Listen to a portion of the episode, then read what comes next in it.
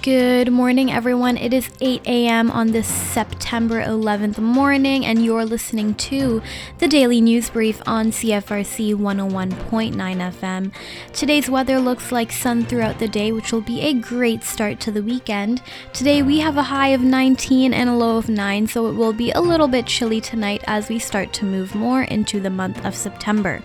There is one new active case of COVID 19 in the region.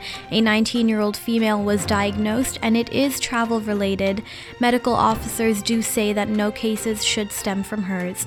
With students now starting school and a surge of young adults migrating back to Kingston as many post secondary students begin their semester, Kingston Health Sciences Center has informed that more people are getting tested for COVID 19 to ensure their safety.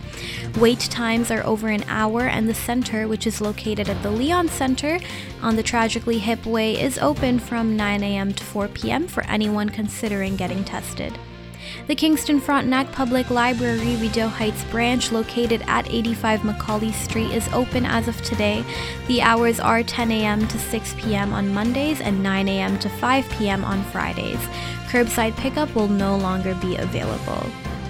If you're looking for a way to enjoy the sunny weather this evening, consider visiting Dunham Park for some live music from 6:30 to 8 p.m. Milady Melodies performs acoustic guitar music from the 60s all the way to the present. So check it out at Dunham Park just off of Dunham Street for a socially distanced fun time. That's your daily news brief. Have a news update that you would like to share? Reach out to news at cfrc.ca. I'm Alexandra Fernandez. Have a great rest of your day, folks, and enjoy this morning's Indie Wake Up Call coming up next, right here on CFRC 101.9.